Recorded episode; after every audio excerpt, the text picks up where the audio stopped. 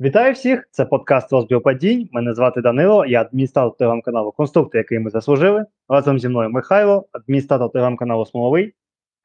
Привіт або вітання. Треба якось змінювати цю першу фразу. Е, ну я ж не змінюю, чого чого, чого це лаптом треба. Ну і Андрій, адміністратор телеграм-каналу Бий біжи. Вітаю. І Я сьогодні у нас. Змінювати. Ну, навіщо змінювати? Ну, другий І сезон треба щось робити вже. Нове. Бажаю так. здоров'я всім підписникам і слухачам. Хто дожив до нього? І, звісно, у нас величезне свято. Повертається рідна УПЛ, е, другий сезон е, для нашого проєкту. І ми будемо триматися тієї ж формули. І сьогодні у нас перший е, тур, е, трошки полізаний через відсутність одного матчу, але як є. І можемо, напевно, розпочинати. І перший матч, напевно, був найменш привабливий особисто для мене своєю вивіскою. Це був матч оболонь колос. Так, тобто, в принципі, колос, як, якщо наші давні слухачі можуть пам'ятати мою виключну любов до цього клубу і їх стилю гри. Ну і оболонь, як такий новачок, який, напевно, був найменш е, гучним весь все трансферне вікно, тобто жодного такої медійного або хоча б плюс-мінус відомого підсилення вони не отримали. Тобто, це було більш-менш така та сама банда, яка була в першій лізі. Ні, ні, ні, це- рибку, рибку. Рибку згадуй, згадуй рибку, щоб чесним бути Окей. треба. Окей, згоден, забувся чесно по липку, але ж він навіть не грав. Чому ж я по ньому не згадав, що він навіть не грав? Тому, типу, це таке, знаєш, ну. От ти сказав Флипка, такий, о, дійсно, але ж я його навіть в складі не пам'ятаю. І дійсно, що вони, вони підходили такими максимально аутсайдерами, і кого б я не подивився, всі кажуть, що оболонь останнє місце, без шансів, вилітають назад. І це перший матч дійсно був таким знаєте, питанням до них: а що ж ви плануєте робити? І як на мене, цей матч максимально точно дав відповідь на питання, що ви будете робити. Тому що те, що показала оболонь, якби мені показали цей матч, наприклад, минулого сезону, там знаєте, поміняли форму і сказали, що це грає умовний середняк е, минулого сезону, я б я б не помітив такої суттєвої різниці. Тобто максимально бойова команда, добре злагоджена, і така можна було може бути аналогія, от ще в тему. Це така, знаєте, була е, команда пивзаводу, яка заявилася на якийсь чемпіонат області. Всі розуміють, що вони, наче як трошки рівень не, не тягнуть, але от е, вони якось, знаєте, колективом дружнім, сильним, знаєте, та, легендарні ці палаючі очі, біж, біжучі ноги і тому подібне. І дійсно оборонь показала, як в мене доволі якісну гру для такого крепкої команди нижньої, нижньої частини таблиці. Нічого такого сверх нема, але дійсно більш-менш нормально це відпрацьовувалося, і навіть е, місцевими вони могли і перемогу вивозити. Тому що якщо говорити про колос, то колос е, вийшов, е, скажімо так, ідея у цьому колосу вже була видна. Тобто, це знову ж таки дуже сильно оновлена, перш за все, захисна ланка, де Цуліков, де Буда, де Бондаренко, і це зіграло свою роль. Тобто команда трошки по-іншому почала грати. Знову ж таки, е, втратили, напевно, серце команди, втратили голкіпера свого. І довелося Фесюна, Фесюна ставити. В принципі, Фесюн не так, щоб це погано проявив. Е, Декілька сейвів зробив. Але так, в середньому, як на мене, нічия в цьому матчі була досить логічною і випливала з ходу взагалі всієї гри. Ну, я, я з тобою погоджуюсь, що оболонь за рахунок організації з горем навпіл вистояла, бо насправді не так вже було і легко.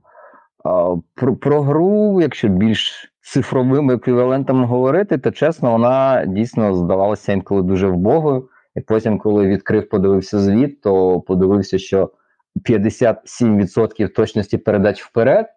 Ну, ви розумієте, це вже щось таке схоже на, на рандом, майже повний рандом. Це коли ми граємо десь у дворі, і навіть не на дворі, десь у лісі, на шашликах, і просто ну, таке. Це розвага і не більше, де немає жоднім, жо- жодного креативу, а просто є спроба максимально швидко а, дійти до чужих воріт, е, там перекинути кудись вперед до воріт одразу.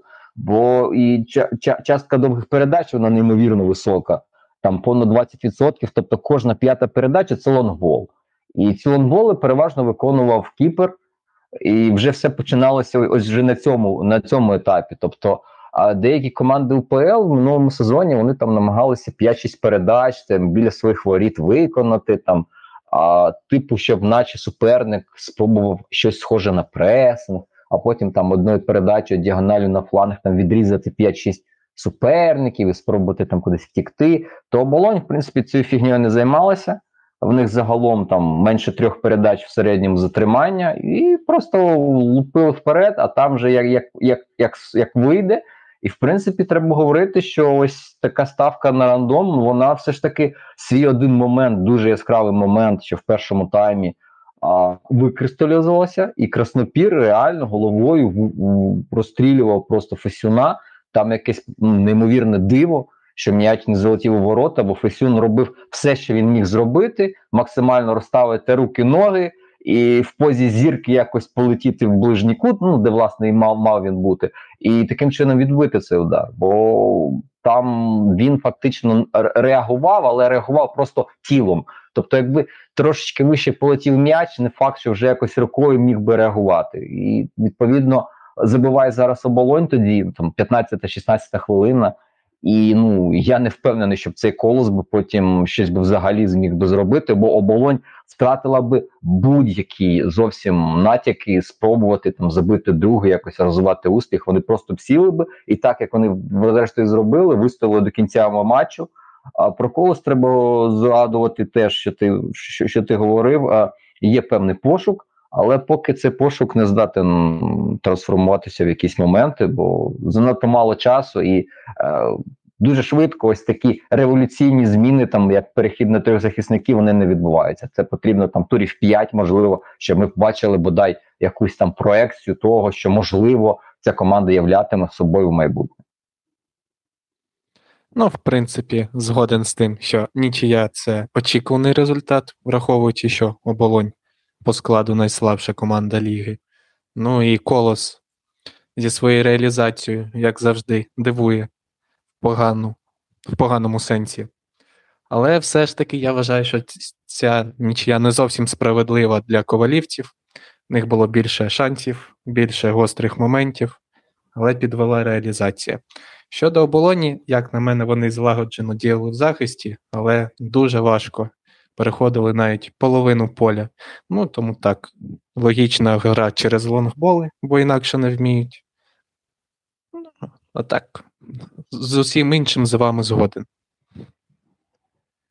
Тобто, те, що я казав, що в принципі оболонь видно, чітко видно, що вони можуть запропонувати. Вони можуть запропонувати більш-менш е, злагоджену дію позаду, а попереду лонгболи, там краснопіл, і може там десь один один той момент е, буде.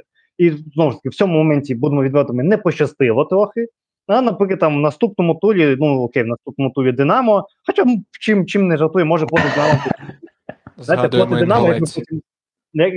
Так, слухай, чого чого згади? От потім поговоримо про те, як Динамо щастить усім. Тому, в принципі, чому б не пощастити їм в наступному турі, і все стаємо одна з спортанців і до кінця. Там ще й ж у тренера у пана, щоб його неправильно назвати, тому що чи у пана Іванченка там якби підсуха, як моя голова. Тому знаєш, ну я думаю, що не виконати його настанови це буде трошки небезпечно для здоров'я. От. Е, Тому так, дійсно. Що ж, і цей матч закінчився 0-0, як ми вже сказали, кожна набрала, команда набрала по одному пункту. І напевно я поки що не буду казати, хто на якому місці, тому що самі розумієте, перші тури у всіх там змішана позиція з першої по шосту я не бачу великого сенсу на цьому акцентувати увагу. Uh, і наступний матч це знову ж таки матч е, дебютанта ліги. Uh, це ну, оборонця був новачок. Uh, Полісся це в це дебютант. Велес Полісся. І, звісно ж, маємо відмітити сильні і дуже стійкі житомирські традиції, які потрималися рівно півтори хвилини. Е, після цього Бенні Маклана просто зни Маклана, вибачайте, просто знищив ще. Це правильно. Маклан... Я спочатку Мануана його назвав, я не на К використав.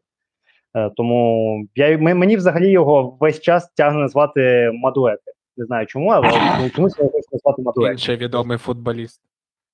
Ну, ну, знаєш, за нього заплатили 30 мільйонів. Це майже два майже два бюджети, напевно, Полісся, тому знаєш, ну. А чим Маклана гірше, скажи мені, будь ласка. Ну, я не знаю, я Мадуеки не бачив, а Маклану бачив. Тому.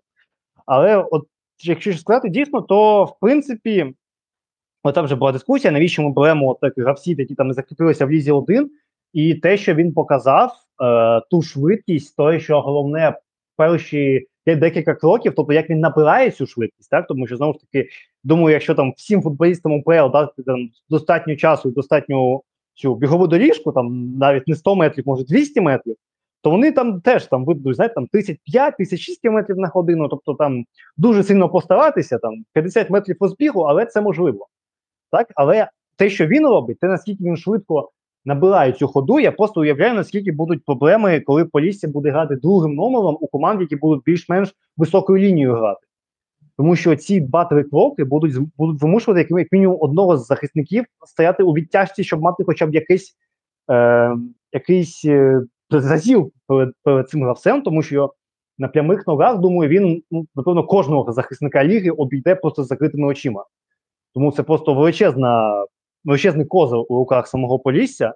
І той гол, який він забив, як на мене, головним фактором було те, що е, Паст і повичаю, що е, просто, е, не зреагував, що він має робити.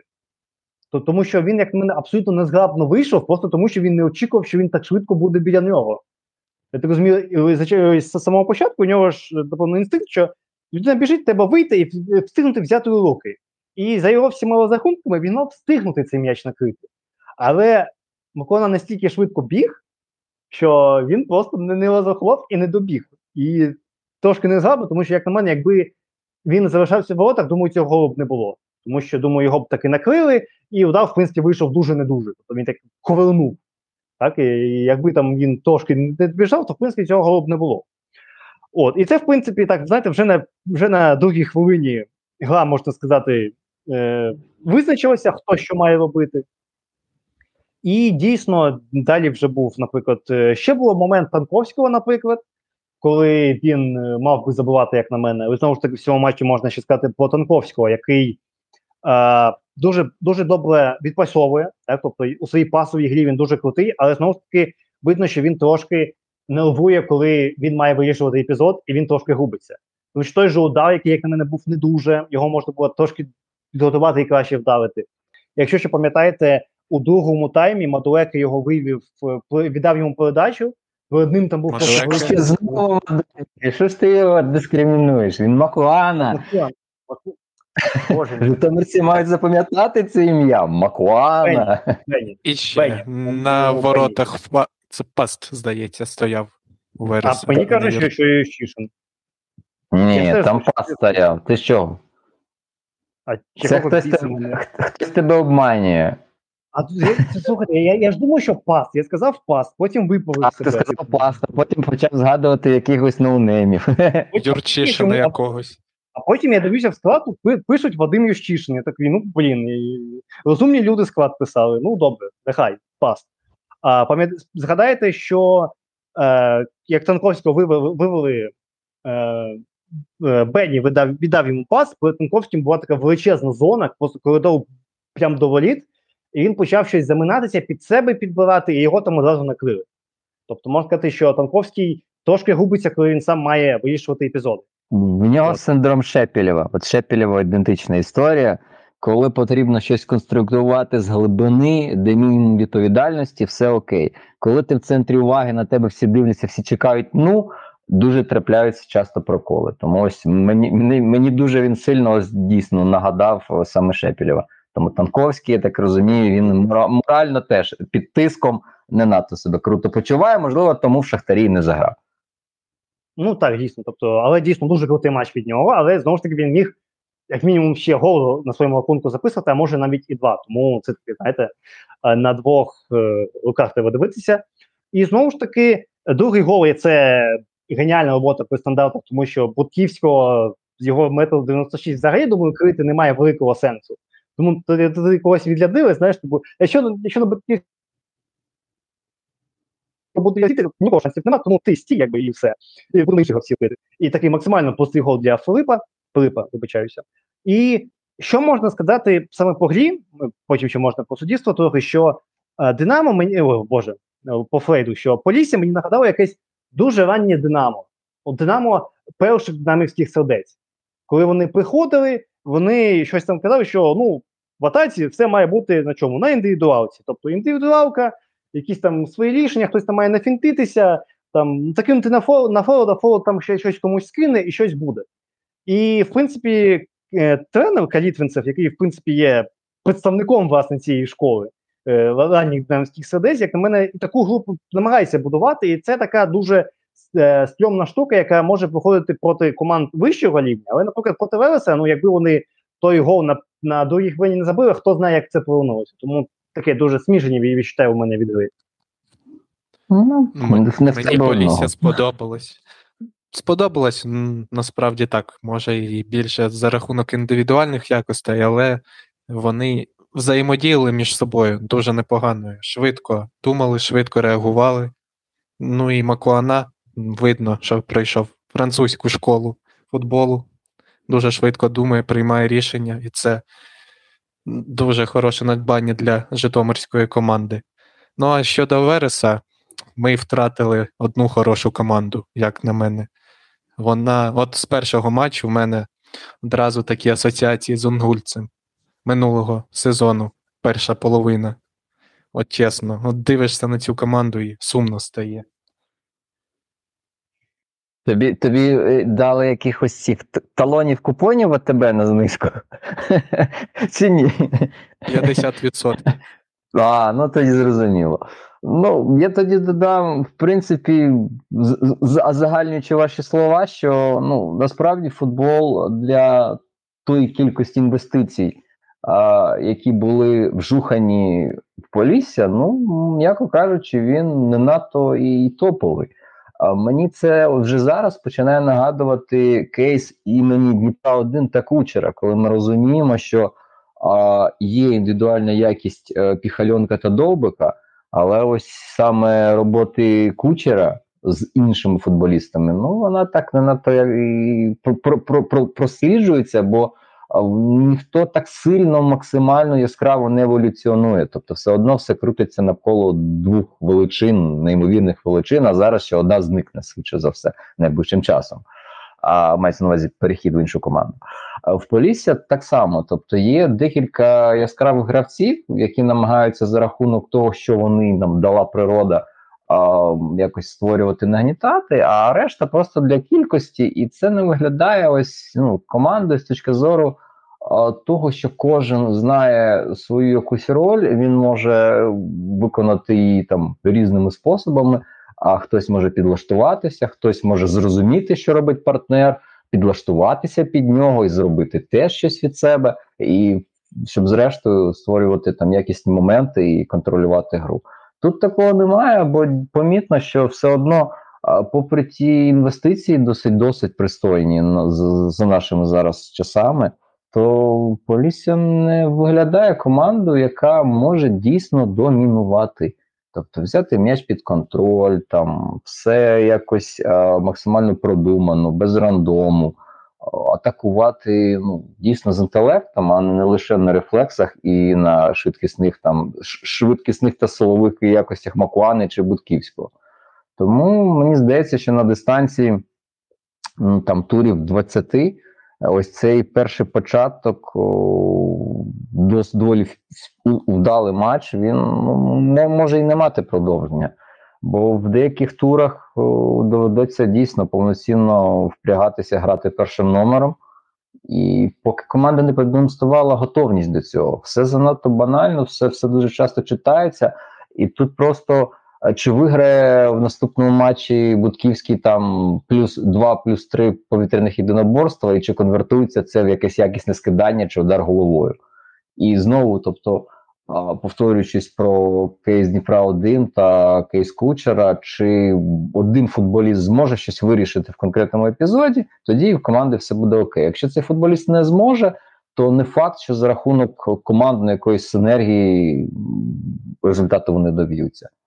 А стосовно гри вже загалом, то мене чесно трішки підбішувало, що наче дві команди, які максимально вертикальні, які готові швидко втікати, які не надто полюбляють ось цю тікі-таку і затяжні володіння. Але вони на двох створили, ну дивіться, 24 дотики в чужих штрафних майданчиках. В Динамо, яке грало частину матчу проти свого суперника в меншості, там 37 лише в одного Динамо. Тобто, це говорить про що? Що команди, яким навпаки комфортно грати другим номером, досягати воріт з найменшим спротивом, ну їм не надто це вдавалося, навіть це. І ну, загалом не можу сказати, що гра була супервидовищною. І м, очікую, що проблеми будуть у обох команд е, через там 10-12 поєдинків. Не впевнений, що вони будуть у верхній половині таблиці обидві. Ну так, і ще так трошки напевно про суддівство і такому незвичному ключі похвалити. Тому що, як на мене, е, Пасхал, якщо я не помиляюсь, так, його Пасхал у всіх е, ключових епізодах абсолютно кру- круто попрацював як е, без валу, так і з валом. Тобто, наприклад, той же момент з Гіченком і червоною карткою, чесно, я чи напевно жодного разу не бачив, щоб арбітр настільки правильно працював з валом в нашому футболі. Тобто він просто кадр за кадром, по- потрошки, потрошки, потрошки, е, підійшов, дивиться на епізод, дивиться на епізод, почухав голову і щось там придумав собі. Максимально круто відпрацював, е, правильне рішення, і та ж видалення, балана, тобто е, не повівся мом- моментально свисту, моментально червоно, тому можна сказати, що е, в плані суддівства це дійсно був крутий матч. Тому не все ж критикувати обітлів, іноді можна і похвалити, як в мене саме такий випадок.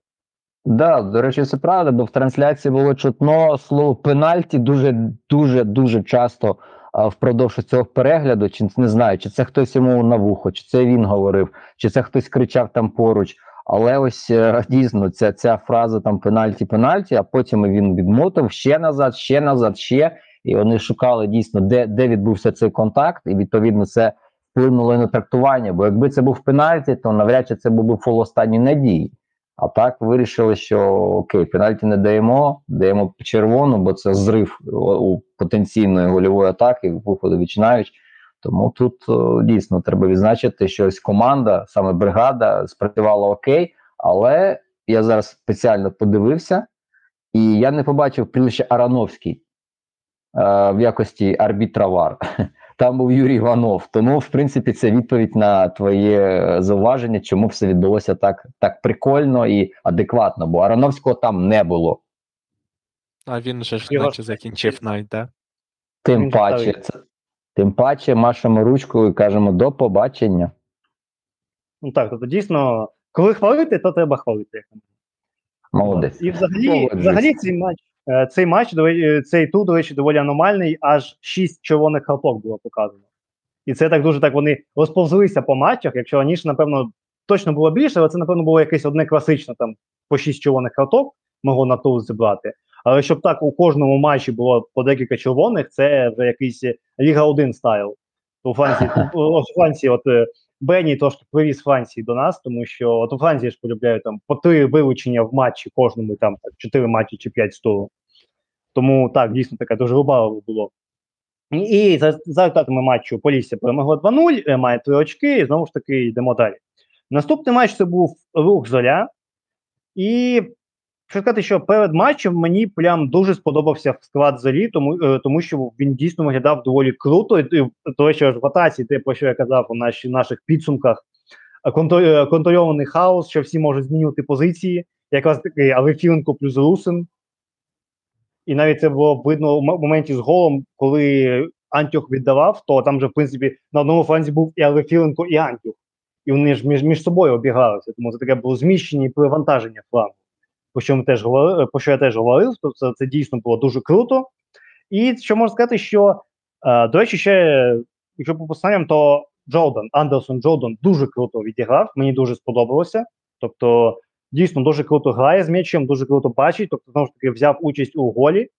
І Зоря, в принципі, більш-менш тримала е, руку на пульсі гри десь е, хвилин 60, і це все е, логічно завершилося, коли ось е, Русин майже забив, і там е, е, голкіпер руха відбив дуже, до речі, в манері в у манері проти оболоні. Тобто він там е, б'є, він там якось ноги виставляє в якомусь там е, цьому гопаку, і якимось чином відбуває. Тобто, знову ж таки, це чисте везіння. Тобто, якби там Русин вдарив на 2 см ліворуч, був би гол. Так, тобто, це не пощастило, і після цього сказалось, напевно, те, що Зоря дуже піш- підійшла до цього сезону, тому що ну наскільки у них возили ці людей 5-6, якщо я не помиляюся. Да, у них дуже дуже зараз багато кого, тому в принципі це, це проблема для них. у них переламано, у них пішли Блажко і Булеца, тобто два ключові футболісти минулого сезону.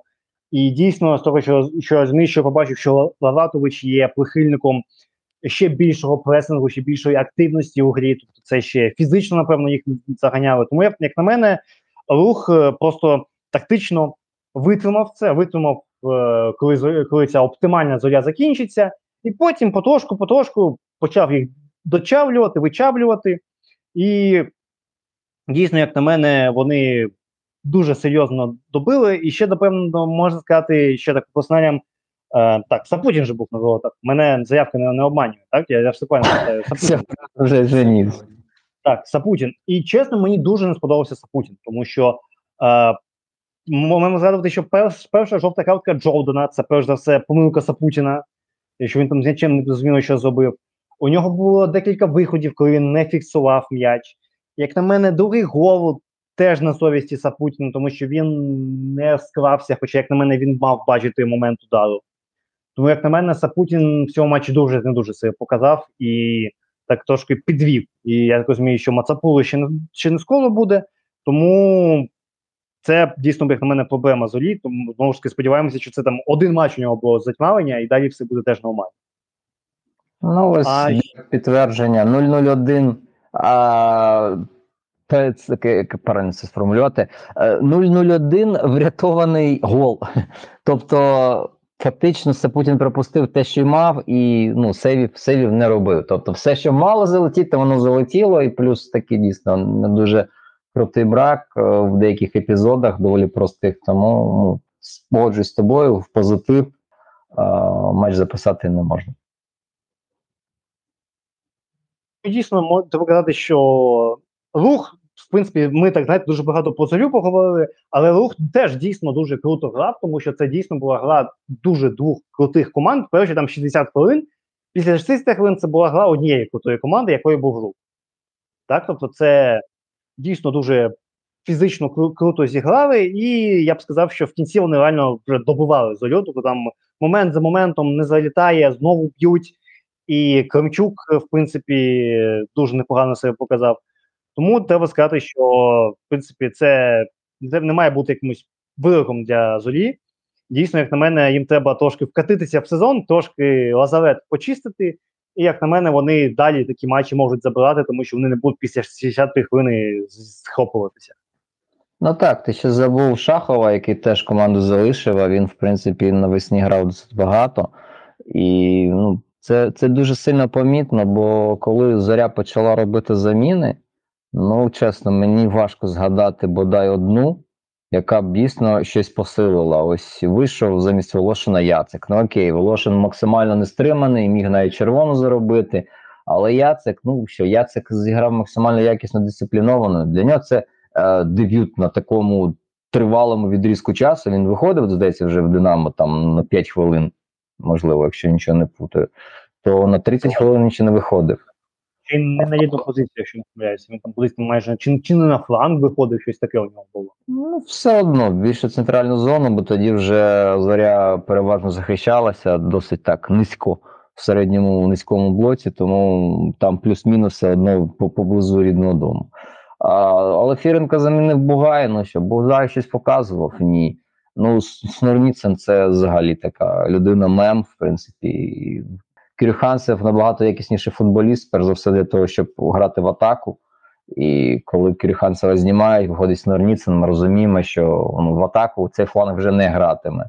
Ну, з заміна Антюха на Нагнойно, ну так само. Ну, ну хіба можна сказати, що ну так, Денис непогано почав, відрізок там перші 30-40 хвилин видав хороші, а потім ну, він фізично втратив, а ми знаємо, що Антюх це такий футболіст, який, перш за все, за рахунок швидкості, за рахунок фізики він може ще демонструвати яскраве, а коли він втомлений і на силу ходить, то за рахунок просто інтелекту, ну він епізоди не зможе вивозити. Тобто йому потрібна динаміка, втрачається динаміка, він, він не потрібен. Ну але на гнойний теж. Ну хіба він вийшов супер яскраво? Ні.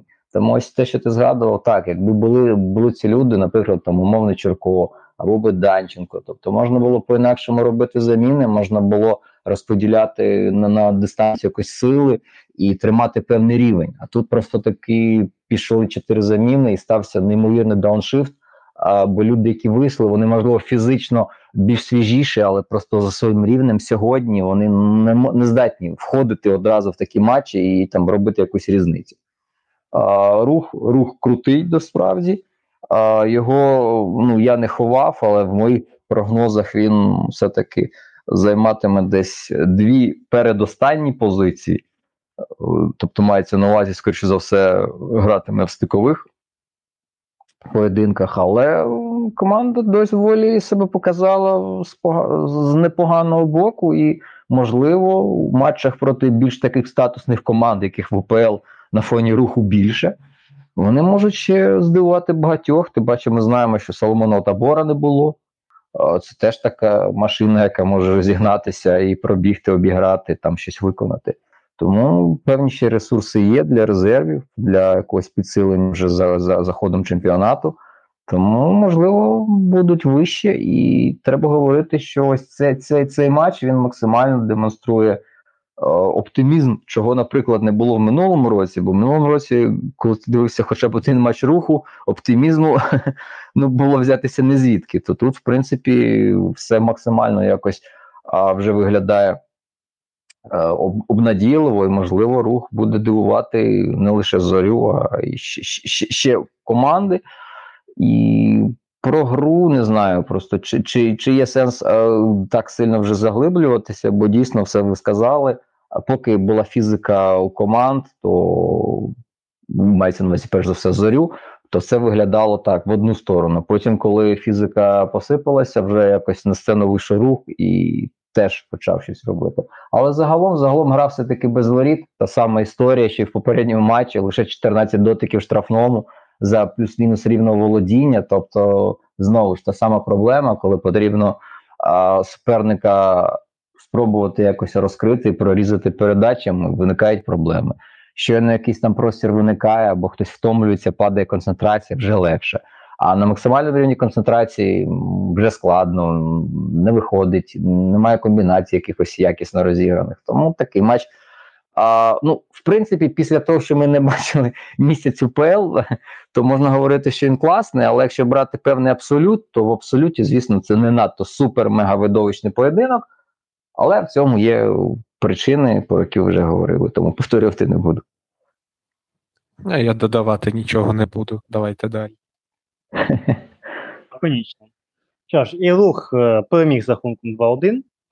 І наступний матч це матч Металіст 19-5 Шахтар. І, як на мене, Шахтар у цьому матчі, Шахтар взагалі, як ми побачили, це як війна у світі Fallout. Він ніколи не змінюється, тому що е, те, що ми побачили, як на мене, ну реально ну, майже жодного якогось концептуальної різниці між Шахтарі, Шах- Шахтарем Євічевича і цим Шахтарем я не побачив. Тому що знову те саме, знову 20 ударів, з- 10 встріл, з яких, ну чесно, я дай 10 Боже, зубков. так, 12, 12 зубков. А, ну і з, ну, з яких три, якщо не з близької від, відстані я згадаю. Тобто це два голи, і це був ще удар Криськіва, якщо ви пам'ятаєте, там Зубков вперше чомусь не, не, вдарив, а віддав, і там Криськів вбив у ближній кут. А це вже десь 78, 80, вже наприкінці. Може, може Зубков вже втомився, може в нього вже нога втомилася, він вже відчував, що не, зможе вдарити і віддав. Мозоль. Тобто, це дійсно, ну. е, Металіст 15 вийшов грати з очевидною ціллю, як і ще там був, е, якщо помиляюся, був е, коментар якогось з тренерів, чесно, не знаю вже кого. Там сказали, що Шахтар не змінився. Я так розумію, вони на це теж зробили ставку і зграли, як більшість команд грали минулого, минулого сезону з Шахтарем, коли вони очікували на якийсь результат. Відійти назад і відбиватися там, і якось там сподіватися на контратаки. І це реально працювало, тому що е, го- голи Шахтаря це перший гол. Це була помилка Сидорова на кутовому, тобто Сидоров банально чи то незіграність, чи щось інше, але він пішов на якесь перехоплення, пішов з- штовхатися зі своїм же партнером і просто заробив там Матвієнко, напевно, найпростіший гол в його кар'єрі, просто підставити голову під м'яч. Так, тобто це, напевно, щось на лінії Будківського було, тільки взагалі без опору. І, а другий м'яч, а другий м'яч це просто Шахтар перегрузив е, штрафний майданчик, там Троє виграв е, за, рахунок своїх габаритів верхній поверх, і просто там далі скільки чи 34 гравці Шахтаря, і гравці металіста просто загубилися, ніхто не знав, хто кого тримати, і там просто там якимось чином дійшов м'яч і вдарили. Тобто це такий був трошки. е, Трошки паніка, як у мене була в штрафному майданчику. Але ну так, дійсно, тобто щось незрозуміло було. Броунівський рух, е, тільки, тільки Дмаївський рух у захисті. І якщо серйозно, то абі, а, а без цього, ну серйозно, Шахтар знову на ті граблі, знову те саме, знову, типу, е, Зубков бий, якби на, на все святе, і не знаю, чи заради цього треба було звільня, звільня, звільнювати Йовічевича, щоб Гонревен прийшов і, напевно, ще більше поставив на удари якісь рандомні пуляння здаля. Тобто, причому з цих пулянь все ще можна сказати, як Зубков зі штрафного у поперечину влучив. Як на мене, голкіпер трошки не очікував, що він взагалі вдавить. Тобто така була дуже підступна траєкторія. Але дійсно, як на мене, це була така погіршений стан Шахтаря, який ми бачили минулого року. Ну, треба сказати, що головна причина Судаков. Бо якби був Судаков, можливо, трошечки щось було б якось пожвавіше. А так, е, в людини апендицит, пожемо і повернення, бо для українського футболу, звісно, краще, щоб Судаков грав, а не не грав. І тут це, це, це, це могло ну, давати вплив прямий, бо ну, Сікан, наприклад, в цій позиції, ну він класний, там, коли треба колись вбігати, він класний, коли треба а, десь когось пресингувати. Тут сенсу пресингувати немає, бо металіст дарував м'яч і так. А, Просто для розуміння, у Шахтаря володіння відсоток він реально перестрибнув показник в 70. А, за підсумком матчу в них 52 дотики до м'яча в штрафному майданчику. Пам'ятаєте, я вам говорив про 24 в двох попередніх іграх. Тобто в одного шахтаря а, більше дотиків в штрафному, ніж в чотирьох команд в матчах ем, Полісся і Колосу, здається, якщо я нічого не плутаю. Там на чотирьох 48, тут в одного шахтаря 52. А, ну, от з точки зору архітектури, в принципі, ну я так чи сильно не те, що проблем, а ось е, ну вади і хибу Шахтаря не надто побачив, бо в принципі за книжкою робили все вірно. Максимально намагалися залучати фланги, а з флангів намагалися атакувати штрафний майданчик. А в зонах завершення, в принципі, за рахунок того, що там грав Сікан, типу АПшкою, якось воно мало би бути більш природньо, більш а, результативно, більш яскраво. Але це на папері. Ось саме з втіленням тут проблеми і виникли. Бо, в принципі, я, якості передачі з гри в штрафний майданчик з флангів, вони, ну м'яко кажучи, шкандибали, в принципі, як в Динамо минулого сезону. Бо Динамо минулого сезону дуже часто палилося саме на цьому, що наче є якась перевага територіальна, зачиняють суперника, заходять на фланги. Але там Вічаренко, Тимчик, Караваєв, там меншої, в меншої степені Дубінчак, а вони не могли потім проатакувати штрафний майданчик, знайти там когось. І в принципі, у Шахтаря ну, май- майже те саме. І тут, о, не знаю, просто на, на місці Вальована будь-який тренер будував би щось схоже. Ось те, що дійсно зловживали дальніми ударами, ну це мене теж вибішувало. Бо ось за статистикою 27 ударів Шахтаря 14, ну тобто ж більше половина, вона за штрафного. Тобто, це ось е, саме про нездатність е, проатакувати якісно штрафний майданчик. Тобто вони заходили туди, але заходячи в штрафний, одразу перед ними хтось виникав, і удари блокувалися. І відповідно, ну можна, можна ходити по штрафному майданчику, не завдаючи ударів. Тобто є тиск на штрафний майданчик, але ось немає прямого тиску на ворота. І ось з цих 27 ударів 8 було заблоковано. Ну, 8 це, це багато. Це в принципі кожен який там четвертий, кожен третій удар навіть. І ось в так в такому режимі гри потрібно робити все максимально швидко. Тобто, щоб ось ці не не, не такі здоровенні, не дуже повороткі захисники, там не знаю хто Курило, а, Безуглий грав на фланзі, тому хто там ще в центрі? Ткачук здається грав. Так.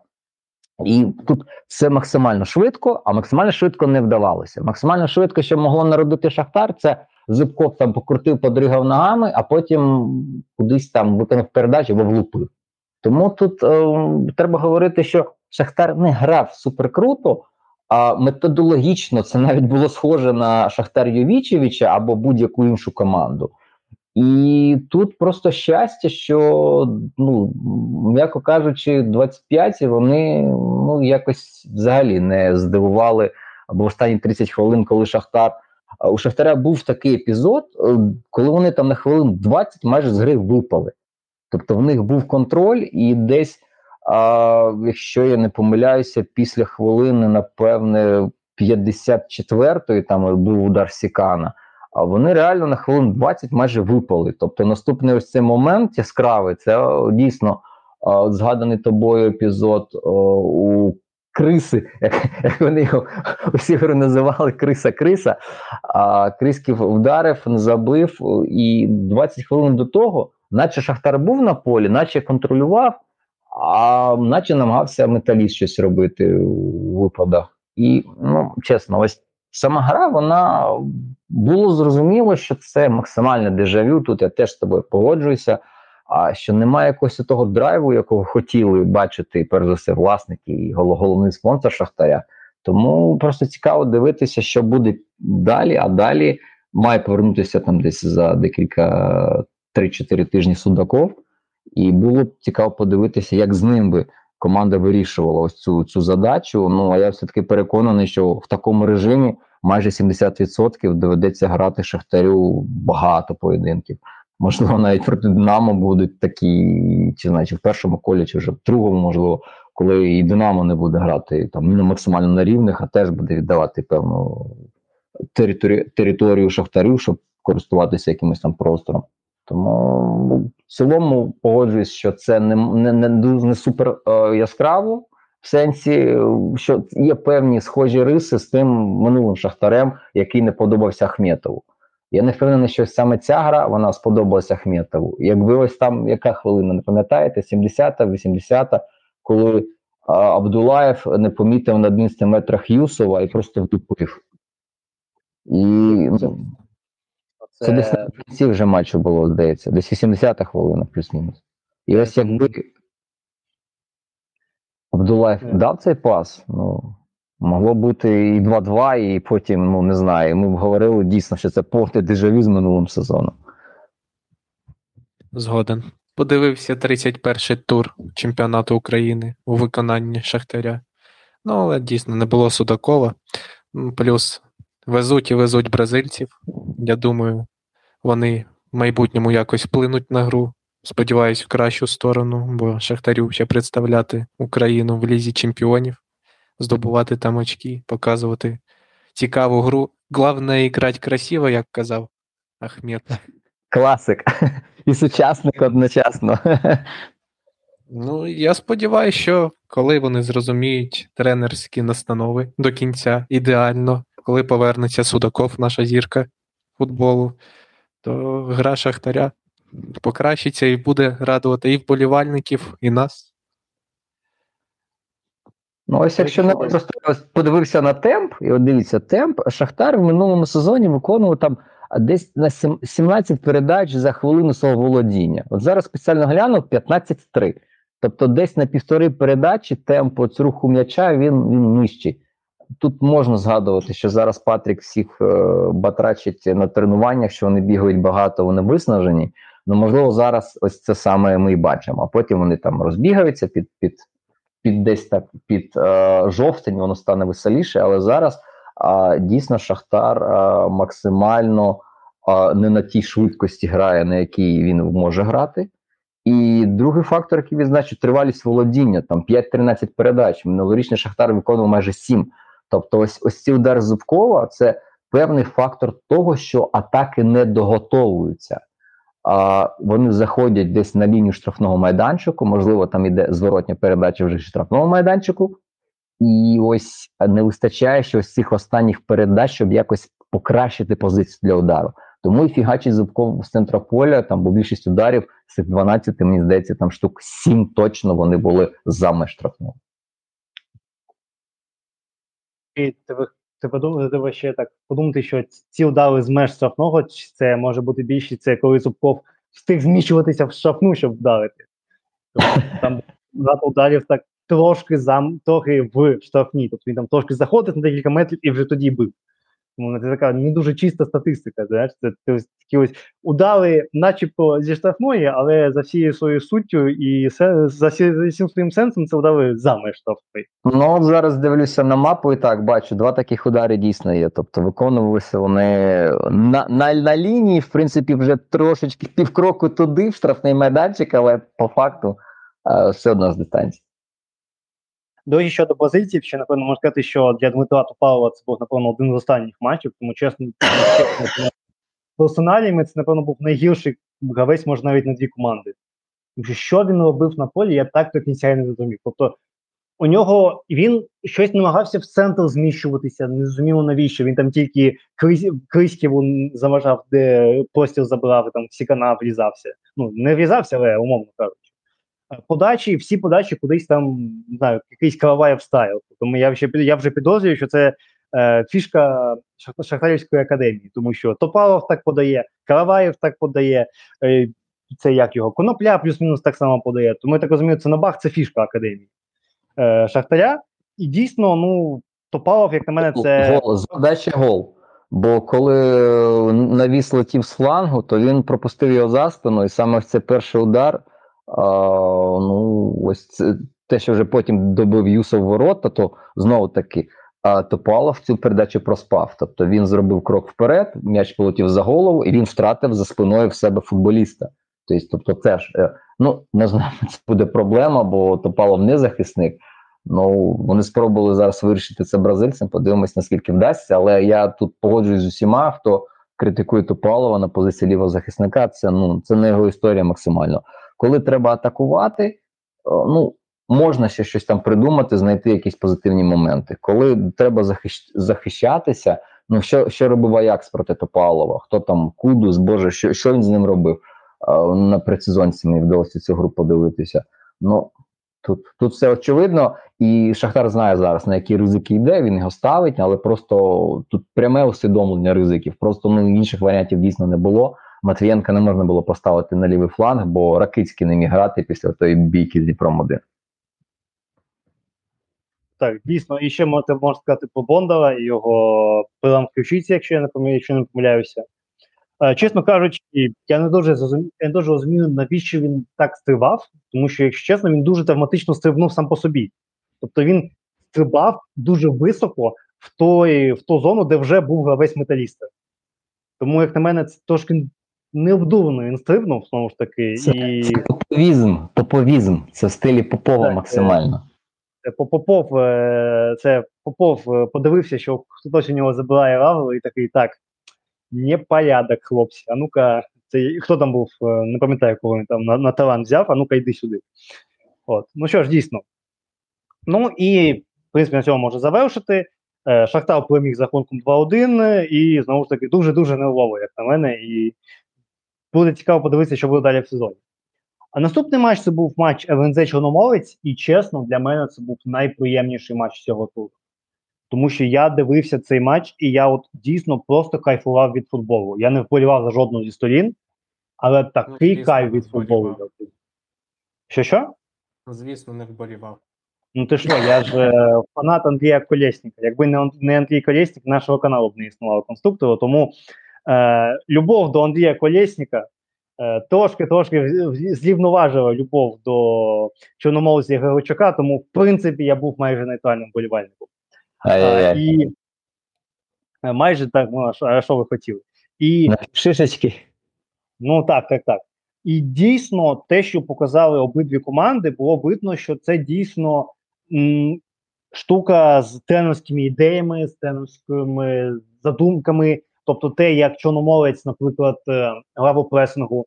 Тобто, це була така дуже італійська штука з пресингом один в одного, дуже агресивним, дуже високим, з вичавлюванням на фланги, де на флангах робили перевантаження. Тобто там були моменти, коли там 6 проти 4 було. навколо чорномовця при володінні ЛНЗ, і при цьому так було побудовано, що ти фіг, фіг е, з цього пре- пресу якось вийдеш нормально, то треба було тільки фігачити, а всі інші польові так, так е, позувалися відносно гравців ЛНЗ, щоб якщо відразу зустріти. І те, як ЛНЗ відповідало, тобто з доволі непоганими виходами. Тобто, треба казати, що у ЛНЗ було декілька дуже непоганих виходів, е, коли вони все ж таки виходили і довгими передачами закидували і перегружали частіше лівий фланг, коли все ж таки вдавалося бити, але, звісно, бити трохи під кутом. І те, якщо намагалися своїм пресингом моменти, тому що перший такий, як мене, небезпечний момент це був, коли Кузик вийшов е, майже на пусті майже один на один, і якось не зрозуміло, чи то прострілив, чи то вдарив, там просто пішло кудись невідомо, як на мене.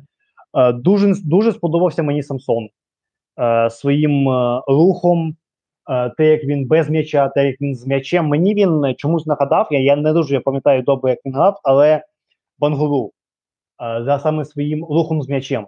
Тобто він Тільки відгодований, більш відгодований Бенгура, да? так, більш, більш відгодований, але саме от Бангура і його гол у ворота Роми. От як він тоді Ага. вийшов з м'ячем, а саме, напевно, не знаю як, але його центр, е, центр ваги він був він трошки якось зміщений, як на мене, хоча він доволі високий, як на мене. Це більш характерно для низьких футболістів. Але те, як він рухається з м'ячем, є більш так приземлено до землі, і супер круто. Він мені дуже сподобався. І він, він міг забивати декілька разів. Тобто, перший момент це коли ось геніальна була передача, але там він, він не дотягнувся, він трошки не добіг, і там це був якийсь міні-тичок у ворота у бік воріт ЛНЗ, але там голкіпер вже був.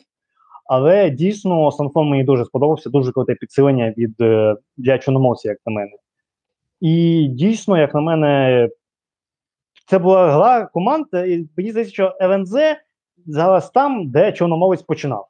Тобто чорномовець вже пройшов цей шлях, а ЛНЗ його тільки починає, тому чорномовець так е, дочавив, додавив. Тобто, ти можна сказати і по голи, що як Бойчук забив доволі непогано, і другий гол це, до речі, Шполн, який відібрав і пробіг. Тобто він реально пробіг, він вірвався, його всі забули, його ніхто не контролював. І як на мене, це дуже круті голи, і взагалі дуже крута гра від обох колективів.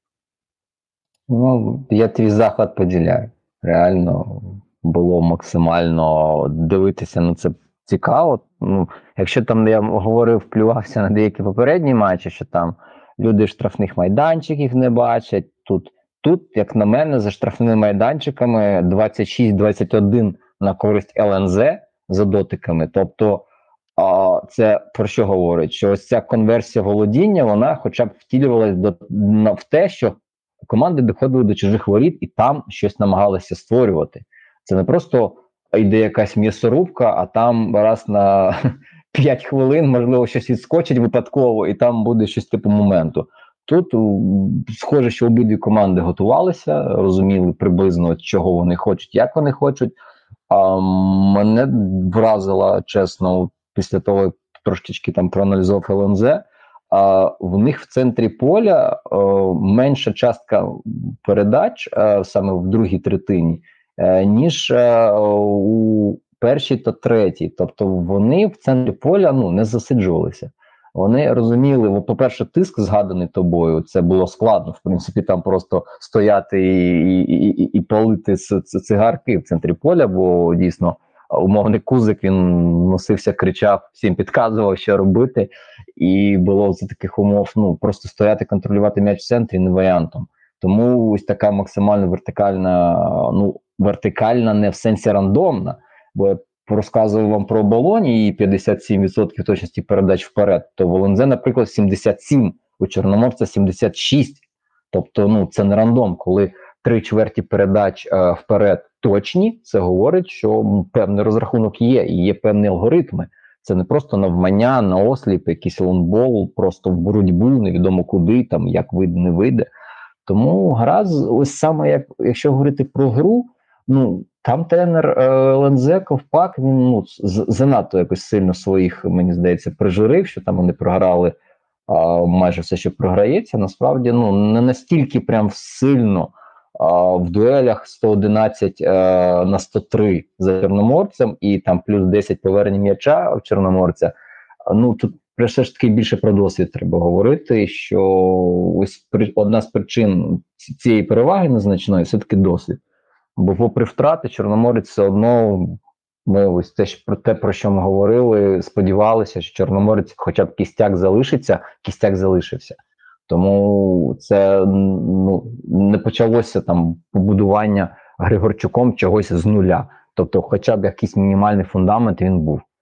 І ЛМЗ досить дійсно виглядав симпатично, як для команди, яка проводить перший матч в УПЛ. Е, згаданий трішечки з тобою, певне, певне, ти це мав момент теж на увазі. Вихід бойка відчинають десь там 15-20 хвилина, ну десь ще, ще в першій половині першого тайму.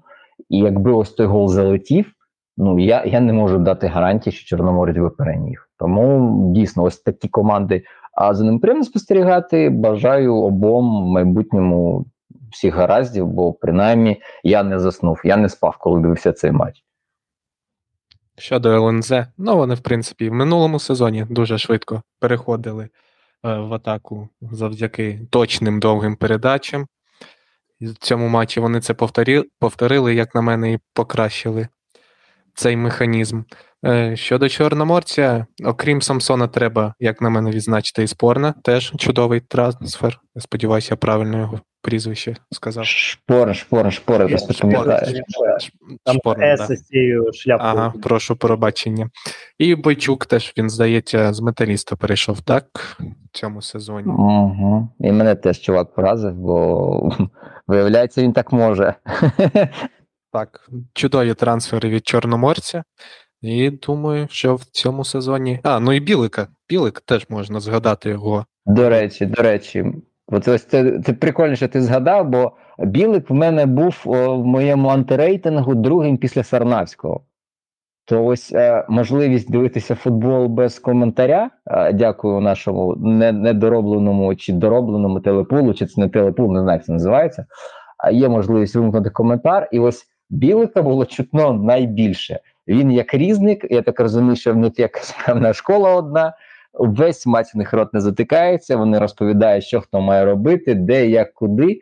І там були у Білика декілька помарок. Якось він на вихід пішов, здається, після подачі, де дістався, але там слабо пронесло. Ну, це для нього норма. Тому Так, ось ось так. Тому він у мене, до речі, тому через це і в антирейтингу. Але потім все окей. Я навіть задумався в якийсь момент, чи не поставити його у збірну туру. Але потім все-таки отой легендарний сейп Ледвія, про який роз- розповідав Данило, ось е, він все-таки в мене в пам'яті пере, пере- перебив ось ці певні маленькі якісь незграбності, які все-таки в Білика проглядаються, попри те, що він не пропустив, і ну загалом можна навіть говорити, що ну погано зіграв.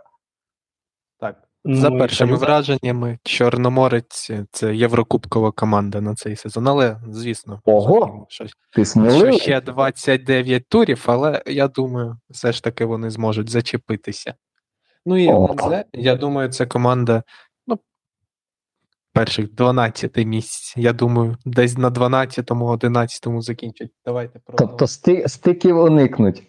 Я вважаю, що так. Ну, але знову ж Ну, таки, це враження сміливо, матчу з Чорноморцем. Перший матч в УПЛ. Може, Приймається. в них не піде, подивимось.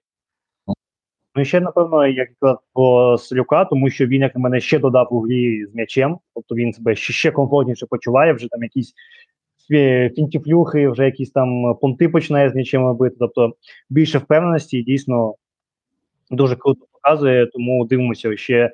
Бо якщо ще цей сезон буде на такому самому рівні, то думаю, вже можна підіймати більш ґрунтовні дискусії щодо того, а куди йому йти далі. Який має бути наступний крок, тому що дійсно прогрес крутий. І, па, і пацан дуже крутий. Що ж, е, Чорноморець переміг з рахунком 2-0 ЛНЗ. І наступний матч це був матч Динамо Київ проти Миная.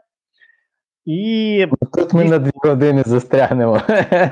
Ну, це якби давайте там по чайку, давайте і погнали. Тому що дійсно е, були дуже дуже цікаві очікування перед цим матчем, тому що знову ж таки Минай, так, це така команда, найкращий захист минулого сезону, саме якісно. Тобто, це е, один з одна з найкращих таких е, команд оборонного плану з більш-менш притомним планом попереду.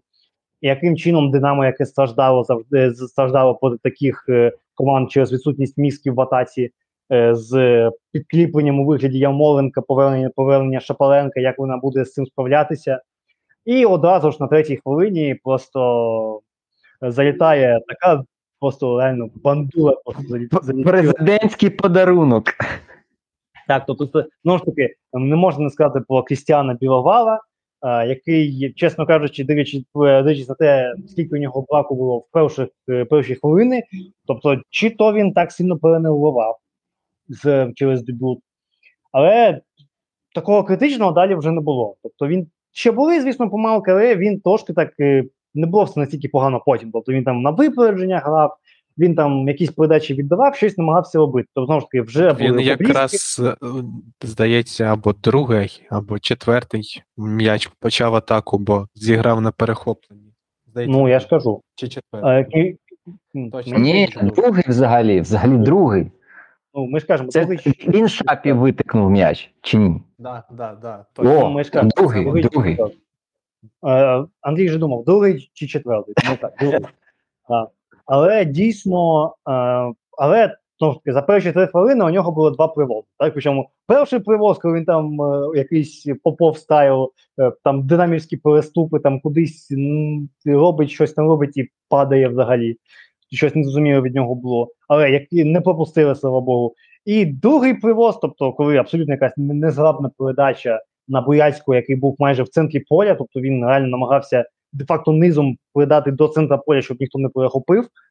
Але до, до честі команди, в принципі, Сидорчук майже одразу реагував по Вітинчуку, тобто він його майже накрив. І єдиною опцією Вітинчука це було, був удар. Ну і звісно, ну напевно, ніхто не очікував, що це залетить. Так, тобто Бойко, так, звісно, знову ж таки, говоримо про те, що Боже, який Бойко. Не знаю, що, що, що, що, Бойко це- на, це- на це трибунах дежавю. сидів. Бойко на трибунах сидів і теж. Так, так, так. После... Бойко одразу показали я- Там же залетіло і одразу на, на Бойка крупним планом показали. От, я- як, до речі, після цього, після того, як різник впритул е, пів- е, з, поти металіст 19-5 відбив на кутовому, одразу Трубіна крупним планом показали. От, е, це ось е, такі у них прийомчики були. І дійсно, як на мене, те, як Бущан не найкраще відіграв, але будемо відвертими, думав, мав хто очікував, що настільки круто залетить. Але думаю, що для мене настільки сильно думаю, нічого не змінилося. Е, тому що не думаю, що у них був план якось сильно е, бігти за голами і за перемогами, але знову ж таки було трошки неприємно. І дійсно, як на мене, після цього трошки так е, е, гра остаточно перейшла на бік Динамо. І все, про що можна сказати, це дійсно е, дуже круто, наприклад, відіграв е, Шапаренко. Тобто у нього у Шапаренко було знаєте, такі дві передачі Мудрик Стайл е, зі збірною. Тобто, от дві буквально ідентичні передачі на Ярмоленка були. І при цьому Ярмоленко, ми можемо сказати, що те, як він е, е, допоміг його вривання, його Ні, ні, один раз Ярмоленко, другий раз Тимчик, здається, був. Чи, чи це про інший епізод, коли Тимчик там головою, типу, намагався чи то пробити, чи, чи про інший епізод. Так, добре, але дійсно можу сказати, що допомога по мізках просто феноменальна, і Динамо почало так е, потрошку проходити. Було дуже багато передач, які майже дійшли, але не дійшли. І після цього три хвилини геніальності Ваната. Тобто, Боянську, та й взагалі в цілому Ну, команду. ну, Їх там і Кабаєва, і, і, і Шапаренка, там Да. реально просто це було схоже вже на щось. але особливо перший гол, тому що в першому голі реально, думаю, майже кожен хто крім нього намагався тут прийняти, знаєте, розвернутися, може спробувати там от перед ним була зона, може в Точно би крайній. сапкою до воріт би став би і відкинув би кудись назад. Це 100%. Так. А він просто отримав і жахнув. Просто дуже сильний, дуже крутий удар. І після цього дійсно дуже крута передача і другий гол, коли мені здавалося, що там рикошет. Всім казав, що там рикошет, а він дійсно настільки круто вирізав, щоб без рикошету. Тому, отак, знаєте, дуже швидко дві, двійка залетіла, і гра, можна сказати, трошки перевернулася. І здавалося б, що зна- знаєте, треба так е, спокійно взяти під контроль ситуацію, почати Почнеться далі. шоу, шоу почнеться. Почнеться шоу, а шоу почалося трохи інакше. е, через е, е, вилучення Дениса Попова.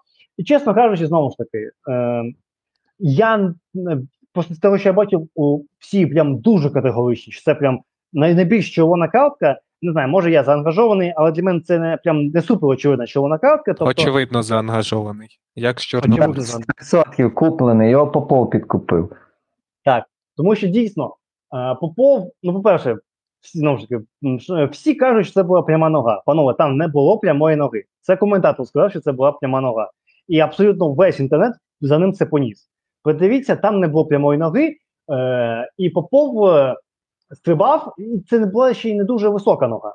Так? Тобто він стрибав, і дійсно, якщо трактувати, що це був стрибок е, таланти гравця, то це червона картка. Але знову ж таки, там була спроба гри в м'яч, який він майже зіграв. Тому я спочатку я думав, що це категорично не червона. Зараз я трошки подумав. Так, це може бути червона, але ну, дискусійно. Це скоріше червона, це та- 75% червоної, але я все-таки не дав би їй 100%, як зараз е, прийнято вважати. Так, дійсно, це дуже дурна дія з боку Попова. Це дуже дурна дія перед цим з його захисту, що так сталося. Що Попову довелося компенсувати, якось бігти, наздоганяти того гравця Мина, який вже вривався, який вже там біг в зону, і він там майже вимушений. Тобто в нормальній ситуації він мав би поряд з цим гравцем бути. Він його він не мав би там стрибати у там стрибати на декілька метрів, щоб дістатися до цього гравця і до цього м'яча. Тобто треба говорити, про це, що це була помилка позиційна від е, Динамо і від цього захисту Динамо. Але знову ж таки, видавлення е, знімають е, Кабаєва, який проводив не найгірший свій матч. Кабаєв дійсно почав щось показувати, і його знімають, е, ставлять е, силоту. Е, Ванат після цього пішов на фланг, на лівий фланг, де він е, до цього грав от в матчах. Буяльський у нас стає такою ложною дев'яткою. І Динамо, в принципі, не те, що принципово щось змінюється. Тобто Минай дійсно ще влазив в тим, що він дуже активно йшов пресинг, то він так доволі агресивно грав. Але з тих пір ну, у мене було декілька моментів, так, але до 56-ї хвилини не було якогось дуже вираженої використання того, що вони у більшості. Е, Потім е, передача, і чесно, я не дуже зрозумів, що хотів зробити Бандура, так, тому що він настільки відверто кинувся просто в сторону Хотів, Ярмоленка. як Ноєр головою зіграти. Ну окей, ну. Хотів е, зробити красиво. він хотів, хотів забити, але знову ж таки, так, Попов там стрибув не дуже, але знову ж таки, Попов, всі Попов е, ще доволі юний вік. А Бандура, людина, яка грає в УПЛ, скільки я себе пам'ятаю, 37 років, настільки очевидно давати можливість Явноленку в себе врізатися. Ну і я ну, очевидно, що якщо Волотав за межами штрафного е, майданчику робить хоча б щось руками або когось щось буває, це майже гарантована червона картка. Тобто це взагалі ну, без варіантів, без нічого. І так очевидно підставитися і залишити команду в десятьох. Ну, чесно, взагалі не зрозумів цього приколу. От, при, цьому, при тому, що там ще були гравці. Тобто Ямонко там може його одразу після цього і накрили. Тому можна сказати, що помилка на помилку сталася. А після цього, ну, Динамо, чесно кажучи, трошки так е, почало грати якийсь е, місцями це почало нагадувати е, якісь там найгірші поміж минулого сезону. Тобто, видно було, що Ямонко все ж таки втомився, там у нього почав, почався невеличкий відсоток браку, там що щось там не, не може прийняти. Е, Тому власне його зняли, але знову ж таки сумно, тому що був би пенальті, він міг би з пенальті свій сотий забити в першому ж матчі і війти до клубу Леблова. Буквально скільки там е, не, не дотягнув 12 хвилин до пенальті. От. І звісно, після цього так трошки заспокоїлася. І так під кінець, знаєте, ще ударним темпом ще два голи, щоб потім, е, знаєте, якщо подивитися рахунок, здавалося, що там чисто мина і зносили з поля. Впевнена перемога. Я у всіх бачив в коментах впевнена перемога. Я так поплювався хвилин 20, потім ну, ну ладно, не буду нічого казати. Вас думка щодо, щодо пенальті, тому що я чомусь реально бачу явну думку, що це типу не пенальті. Ну, Це ж пенальті. Бо там головою Там зіграв, заважав, заважав Дубінчаку рухатися. Ру... Дубінчак відчув контакт, впав. Як на мене, це пенальті. Там дійсно була спроба зупинити гравця, але зробити це максимально непаливно. Я б я це так назвав. Тобто там була спроба реально корпусом. Ось це те, що я хотів побачити від Попова в тій ситуації, коли він почав виконувати, як він написав, це не балет після матчу. А, ось якби він так само зіграв би в тіло суперника, але не ногами, він би отримав би свою жовту картку, і горя б ніхто б не знав би, і я б не сидів би на кріслі е, напівблідий, бо я ж, бляха, єдиний зробив прогноз, що е, Динамо може стати чемпіоном. Е, всі навкруги ставлять на Шахтар, і то думаю, бляха, ну перший тур і вже так обісратися знову другий сезон поспіль. Треба закінчувати з цим всім come on. Ну і ось мені здається, тут перш за все реагували саме на намір. Тобто вони побачили рух тіла, який дійсно був цілеспрямований на те, щоб завадити просуванню гравця. Тобто, в гри в м'яч, як такої, ну коли людина ось так просто, грубо кажучи, як деревом падає перед перед суперником, ну там немає гри в м'яч. Тобто це спроба завадити е, просуванню суперника, просто так би врізатись в нього. ну при цьому, наче не використовувати руки, не тягнучи руки. Тому підстава формальна, її можна знайти. Стосовно трактування, це ми знову повертаємося в минулий сезон, бо одні ті самі епізоди з руками, з ногами, з рикошетами, вони трактуються кожним арбітром по-своєму.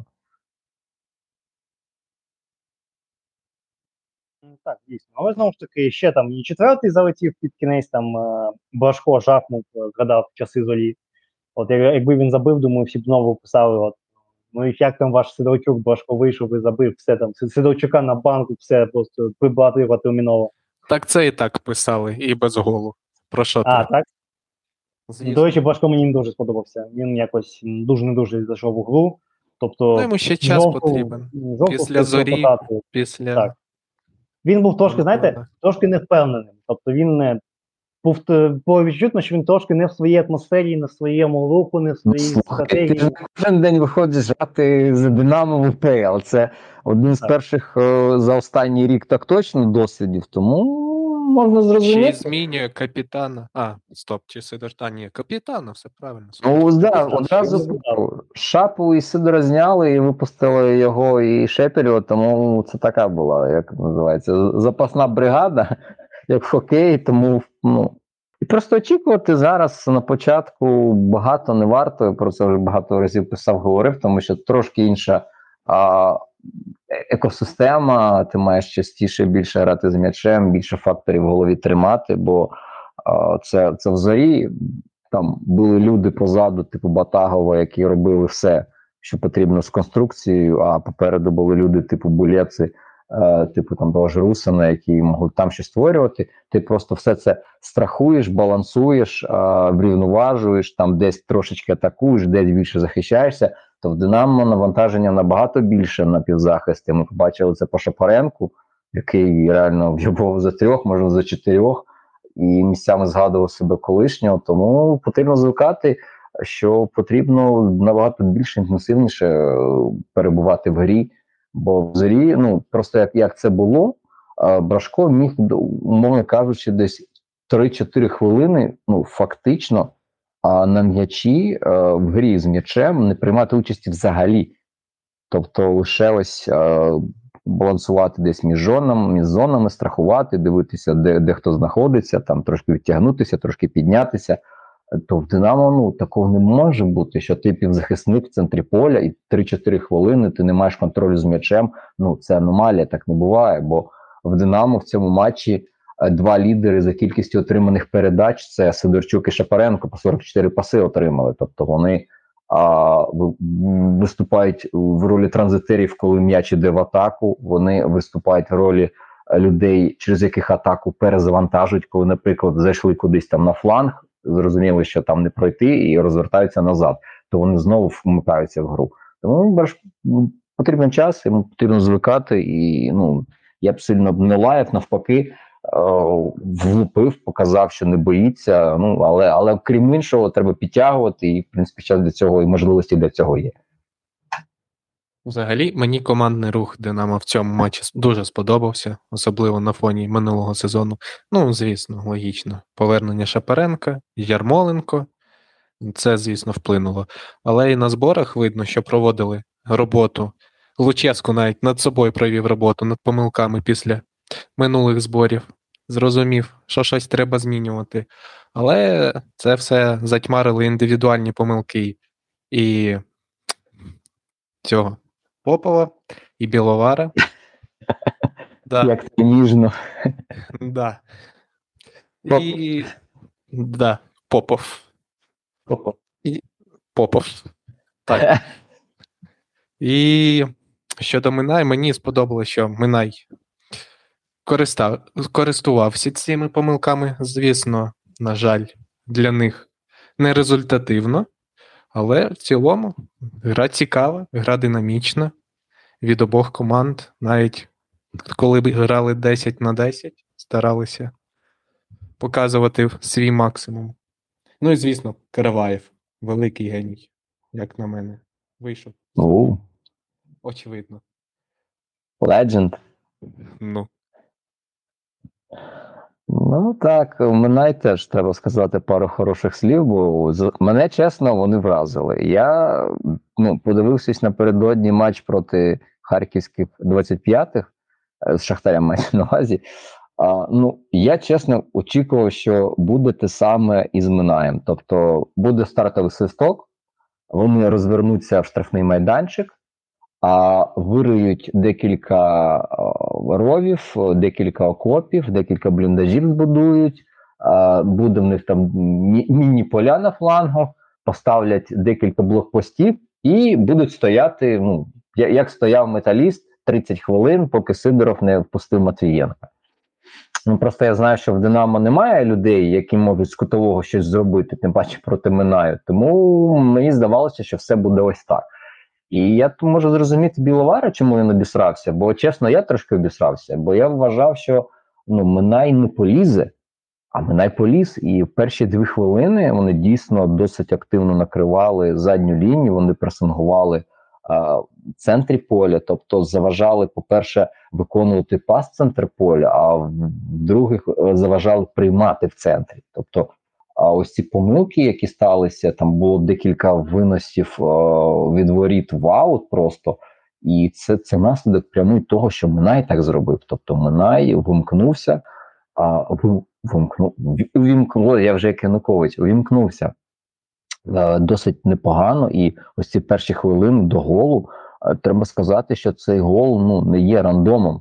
Цей гол не є якоюсь такою штукою абсолютно випадковою. Тобто він був спричинений, спричинений тим, що Минай доволі агресивно почав, і цим мене здивував максимально. І я розумію, що напевно і гравців багатьох, і тренерський штаб Динамо, можливо, зокрема, е, вони теж здивувалися тому, що Минай так нагло і агресивно е, почав матч, і тут просто що вони після цього, ну мені здається, зовсім ось як гол забили. Якби вони ще так хвилин 15 би спробували пограти далі, то Динамо пограє, воно вже нервує, плюс тиск, ще додаткова нервозність. Ну тут мені здається, або просто вони фізично не готові. Це була така просто спроба там на перші 5 хвилин максимум. Або якби вони протрималися ще в такому темпі хвилин 10-12, ну я не можу дати гарантії, що Динамо не пропустило би другий. А вже після 0-2, ну це вже був би інгулець стайл. Вони просто дійсно закопалися десь в цьому штрафному майданчику і під їх звідти виколупать. Просто що вони, мені здається, занадто рано пішли ось відверто вже відстоювати рахунок. Ось е, ще там декілька хвилин така більш-менш рівна гра після голу, після 1-0. Ну а потім вже після 15-ї почалося вже тотальне домінування Динамо. Воно з м'ячем, воно намагається щось створювати. Є тиск на штрафний, потім цей дубль Ваната. І ось якби не вилучення Попова, ну можливо, вона пішов би на рекорд. Ну, в нього ж і дублю до цього не було, тому це можна сказати, взагалі перший дубль, якщо не помиляюсь, його в УПЛ. Тому Перша ачівка. Що по що поговорити про хетрик, тому дійсно, як на мене, дуже круто він себе показав. І в принципі, як на мене, його не треба було прямо змінювати. Тому, тому я думаю, можна було б там його і потримати трохи для третього голу. Але хто ми такі, що До до речі, питання: на хіба Динамо шукає нападника? От на хіба, скажіть, на хіба Динамо нападник? ну, якщо було. Було Да. хтось. Тобто, як у мене очевидно, що треба хтось другий, а раптом щось на там станеться. Так он Деніта бігає собі, і що йому? За мішок він все одно за, за мішок картоплі бігає. Ну хай би собі вибігав. Просто Не знаю, я, я чомусь е, думав, що реально, якщо там е, чесно сказав, що я щось там будуть шукати нападника, реально. Що когось підписувати, то хіба що якихось легенд типу гладкого, який буде сидіти за три мішка картоплі, виходити власне мільярд років, е, з надією, що він там колись той сотий гол заб'є. І щось там може заштовхає у стилі Караваєва от, на, на добиванні десь. І то А от навіщо зараз конкуренція в НАТО? Ви бачите зараз передумови для того, щоб створювати конкуренцію в НАТО. Та він сам собі конкуренцію придумав. і Ну, може, може, якщо. Голланда підпишуть, то і буде якась конкуренція, так? М? Ні. Голланда, я так думаю, що у нас просто немає ні в кого. Навіть якщо ми всі скинемося по гривні, то нам не вистачить все одно. Ось це чесно, от я от центрального захисника ще якось можу зрозуміти. Але ось питання нападника для мене ось це реально якась величезна загадка. Навіщо брати людину? Якщо ця людина буде потенційно сильніша за Ваната, ну так нахерба тоді нам Ванатом, якщо ми Ваната хочемо розвивати. Якщо ви берете когось рівносильного, то у нас стільки грошей немає. А просто взяти якогось для кількості, ну бляха, ми вже це проходили 300 разів. В результаті все одно Беніто виходить і, і грає там на зборах і досить непогано. Ну, Тому не це- забуваємо про нового спортивного менеджера, О, скажи директора. ну, директора, так. Ти, ти, це Англійці. Ну, чесно, по травма, знаєте, якщо який хтось питає по, по трансферу, один каже по нападника. Знаєте, це дефолт. Хтось щось каже по трансферу, ми купуємо нападника. Це стара, ра- стара рана, яка ніяк не загоїться. Знаєте, треба його деякі, деколи, знаєте, його треба по плечу трясти, типу спокійно, у нас же є вона, подивись на його статистику, спокійно. У нас є фоло, спокійно, діду, все добре. От, і щось таке. Дійсно. Ну що ж, Динамо перемогло- перемогло перемогло з рахунком 4-1. І останній матч цього туру. Е, е, е, Ти повинен сказати, що вийшло на перше місце в УПЛ вперше за хрін зна скільки часу. Бо за різницею м'ячів Динамо найкраща різниця м'ячів. От Тому мені ніколи до цього от по таблиці не сказали, але тут я, я як абсолютно не заангажований фанат Динамо, скажу, що Динамо вийшло на першу сто- на перше місце з е, головою з різниці голів плюс 3, тому я пропоную всім закінчувати чемпіонат і розходитися по домах до наступного літа. Скажіть чесно, скільки вам Біловар закинув за те, щоб сказати це? Недостатньо. Тому То чого ж ти мені, мені, мені недостатньо, Михайло достатньо. Тому я не натякаю Михайло, тобі і Попов і Біловар одразу скидали. а вони, вони, вони, слухай. Вони тільки разом могли дозволити мій ефірний час, тому довелося їм якось в складчину це робити. Тому довелося якось їм так нашого випуску Біловар і Попов. Біо і Попов. Ну а чому б ні? Попов, Е. Попов, Попов, треба казати. Звісно. Так. Ну що ж, і останній матч це був матч Олександрія Кривбас. Я його майже не бачив, тому одразу пасую до вас. Просто скажу, що е, просто вже на скільки на третій хвилині абсолютно дурна помилка на рівному місці. Гол і Чемпіона світу, чемпіона світу не, не, не, не багато, не мало. Ну, Данило ну, віддаю вам. Знаєте, ми хвалили е, суддю в матчі. В якому матчі ми це робили, нагадайте. Це, це був перший матч, здається, там, де Вар дивилися. Це Полісся, Полісся Верес. Так, так, Полісся, точно. То, то тут козика треба критикувати, бо як на мене, він не поставив чистий пенальті, коли Козачок. Смирний- Так, засланий Чинячок. Засланий козачок. Смирний, коли ко- кожушка збив, здається, хвилині на 13 на 14 Мені здається, що там жодного, жодної. Мені, мені теж здається, чесно, мені теж здається, бо І після дуже впав кожушка реально. Да. Да, і після того він втратив контроль над грою. Почалися агресивні дії зі сторони гравців Кривбаса. Ну і на лавці запасних теж агресія було не менше. Ну і все це вилилось у червону картку після дуже грубого підкату. До речі, про червону картку і знову про коментарі можемо поговорити, які в нас професіональні коментатори коли Хомчиновський симулював, коментатор десь побачив там дотик від бабогла, побачив фол, сказав, що от це результат того, що не поставили пенальті, така груба гра. Ні, ну дійсно, це результат не поставленого пенальті, але на 13-й хвилині, чи який там. Ну і в принципі, після червоної картки матч закінчився для Кривбаса. Вони ну, десь на 85-й хвилині щось створили, якось вийшли на ударну позицію. А до того Олександрія контролювала м'яч, як вона це любить за каденції ротання. Ну, і, в принципі, Ротань стайл, ротань стайл. так. В принципі, хоча хоч і контролювали м'яч, але щось дуже небезпечного, ну, важко згадати.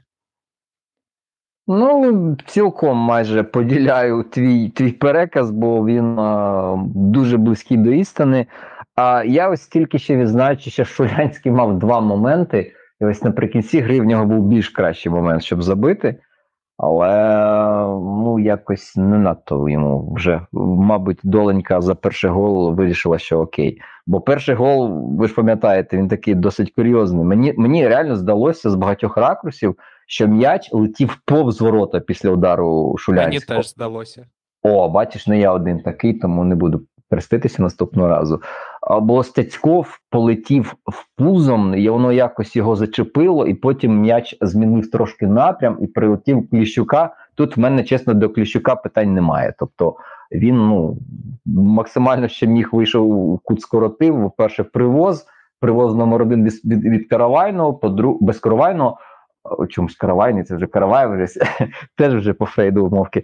А Стецьков, ну теж цей підкат, пузо, якби ось не цей рикошет, е, м'яч би як ну, в більшості випадків в матчах за Динамо Ю-19 Ю-21 би полетів би поруч зі стійкою, але все-таки не у ворота, а повз.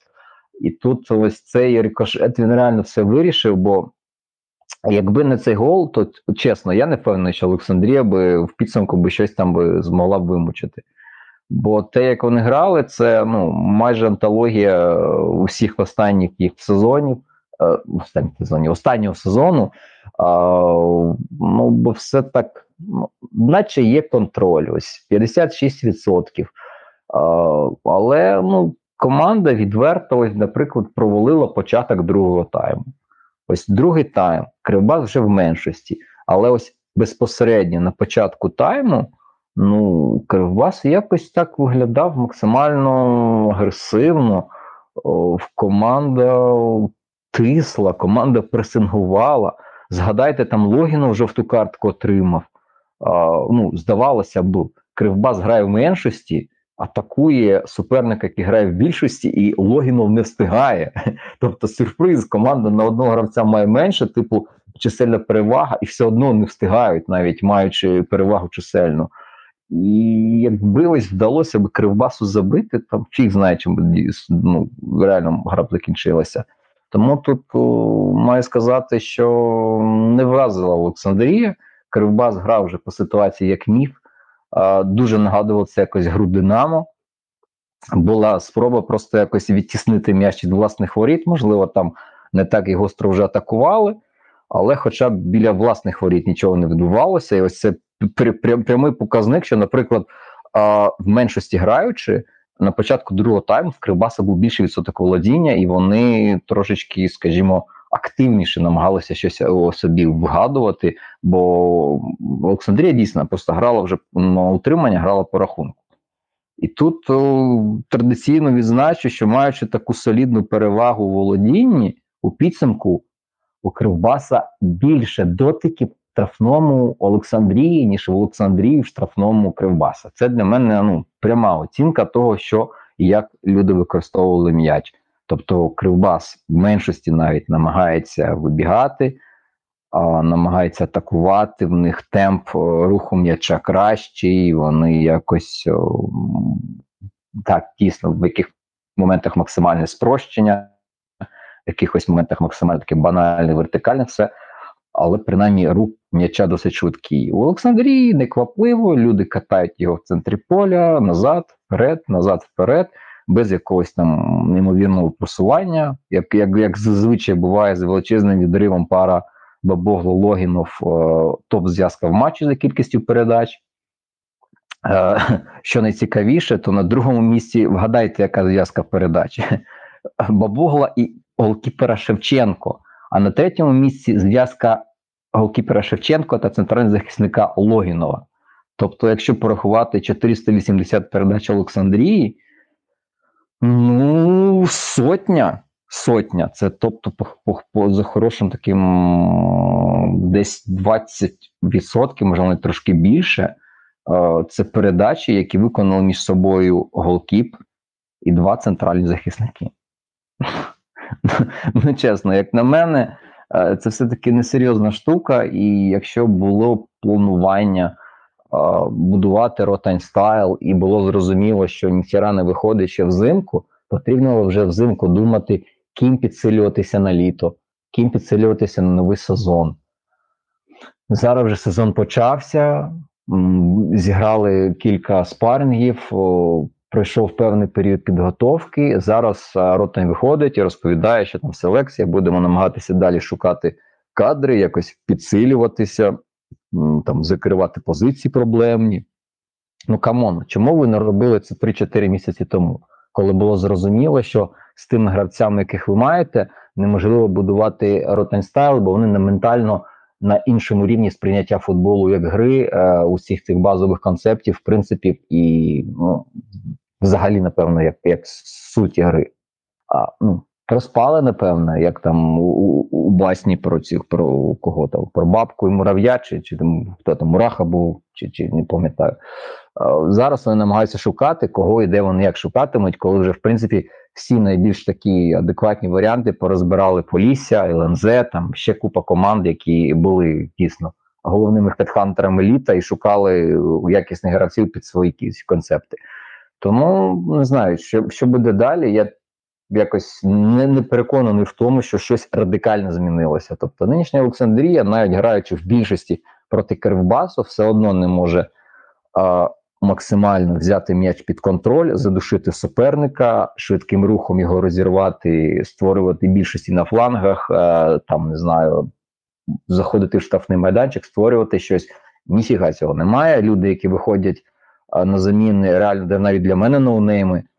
Не знаю, що це буде, але ось е, мені чесно, враховуючи те, що робив Козик, і ось цю його якусь таку максимально ну, нелояльну послідовність, е, і те, що відбувалося, ну знову ж, якби е, ну я чув, я чув усі матюки, які летіли з лавки і від Вернедуба, і від Ротаня, і від Кравченка, і там Грець, здається, 5 копійок вставляв. Ну, ці люди після цього мали б всі отримати червону картку. Ну, бо це, якщо я це чув е, в телевізорі, то арбітр четвертий мав це чути обов'язково. Якщо вони ось ці всі е, матюки приймали на свій рахунок, значить відчували якусь певну провину. Тому не наважилося ескалу- ескалацію ще доводити там ну, взагалі до. Бо Вернедуб в якийсь момент сказав мені, що команду з поля забрати. Тобто там вже прям підгоряло капітально в усі. І дійсно в цьому максимально винен лише один чувак, пан Козик, а інший сидить зараз в СІЗО. Бо треба вже приходити до того, що ну, вар на матчах він має бути обов'язковим. Він не має бути якоюсь опцією для тих, в кого є бабки, в кого там спонсор володіє там, не знаю, мережею гіпермаркетів, супермаркетів або просто у нього купа бабла. А, мають бути всі в рівних умовах. Якби ось той пенальті на 15-13 хвилині передивився, а сказали би Вернедубу, там нема нічого, можливо, просто би після цього ситуація на полі вона б не стала такою вибухонебезпечною. Можливо, не було б цих е, істерик у кричанню цих ай-яй-яй, бо Вернедуба дійсно, от, я, я можу погодитися, що Вернедуба е, дуже часто підгорало, тому що будь-який контакт футболіст Олександрії починає кричати ай, ай, і все. І там починається щось неймовірне. е, Прибігає козак, починає щось розповідати. А там картки потім лунають, е, суски лунають, картки летять, і це якось ну занадто став матч нервовим, і у цьому я теж звинувачу козика, бо задача арбітра не допускати ось таких ситуацій. Якщо він помилився, то тоді потім йди вже послідовно до кінця. Тоді вилучай вже всіх наліво направо за кожен фол, за кожне порушення. Тут ну така ситуація, що контроль втрачено, і це бляха наш, ну, здається, один з найдосвідченіших е, з тих, хто залишився арбітрів. Тому а, новий сезон, але проблем стає. Так, дійсно. Тобто, як на мене, матч такий був. Я так, з ваших розповідей, я так розумію, що це був такий знову накал. До речі, дуже часто це відбувається саме з Вонедубом. Я згадаю точно, напевно, два епізоди е, в минулому сезоні, коли знову майже доходили підпи до я команду забив з поля. Колос, Тому- колос, я в Ковалівці пам'ятаю, була така штука. Так само, у нього все підгоріло. Ну, мені здається, було ще один раз, але я вже не згадаю, напевно, коли. Тому так, дійсно можу сказати, що Вонедуб так. І в одному з перших його матчів це був якраз колос. Чи, чи коли? Пам'ятаю, що Так, коли він здається, колос був на початку десь. П'ятий тур, четвертий тур, третій тур, десь початок, можливо, навіть ще раніше. Так, дійсно. Ну, можна сказати, що дійсно емоції. Що ж, і за цього матчу Олександрія перемагає 1-0, і в цьому матчі було- і в цьому матчі була показана остання шоста червона картка у цьому турі. Ще в цьому турі мав бути, мав бути зіграний матч Волського Дніпро 1, але через те, що обидві команди беруть участь у Єврокубках, е, цей матч було перенесено. До речі, я б я б запропонував е, в Україні ввести таке саме правило, як у Польщі, тому що в Польщі є чіткий регламент, що команда, яка приймає участь у раунді у плей-офф е, Єврокубків, має можливість перенести один матч, являється з перших трьох турів. Тобто вони обирають один матч і кажуть, що ми цей матч хочемо перенести. І ліка така, окей, зашибісь, ми вам, його- ми вам його переносимо. Все. Ви свій ліміт використали, ви більше не переносите. Логічно, зрозуміло, простий механізм, всі розуміють, як це працює. Як на мене, це просто щоб не було такого, що було в минулому сезону в сезоні, коли там всі всі ходили, типу, що от а Шахтар там переніс, а Динамо може теж хотіло попросити, а не перенесло, Дніпро один те саме, там і всі навколо ображені, і всі думають, хто кого намахав. Просте, зрозуміле, використав свій слот, все, більше не просиш, виграєш за розкладом. От, е, особливо хоче того, що, скоріш за все, Дніпро один будемо дати, ну, програє по Найтінайкосу, то, напевно, тільки Волський треба там, та й Волський теж принципово тільки отримати якийсь зайвий пункт е, для України у цьому у УЄФА, щоб пройти далі і злитися в наступному раунді. Тому не пахне дуже високою принциповістю, але як є.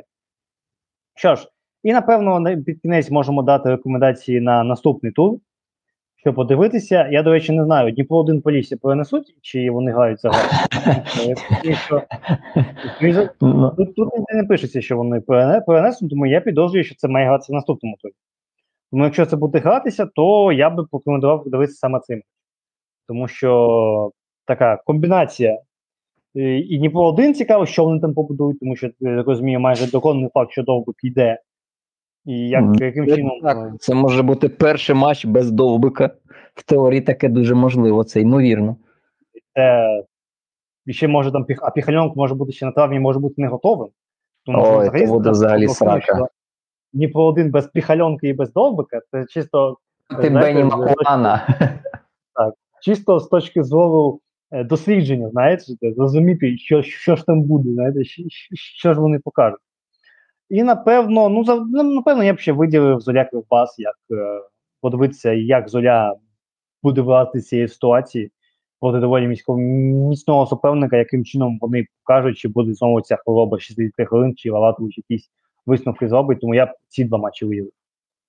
Ну, я... Ворскла. Мені сподобалося в лізі конференції проти діли. Як ви так довго запрягали. От, от тут дивись, тут дуже схожа реально паралель. Як Рух грав проти зорі, і як Ворскла грала проти Діли.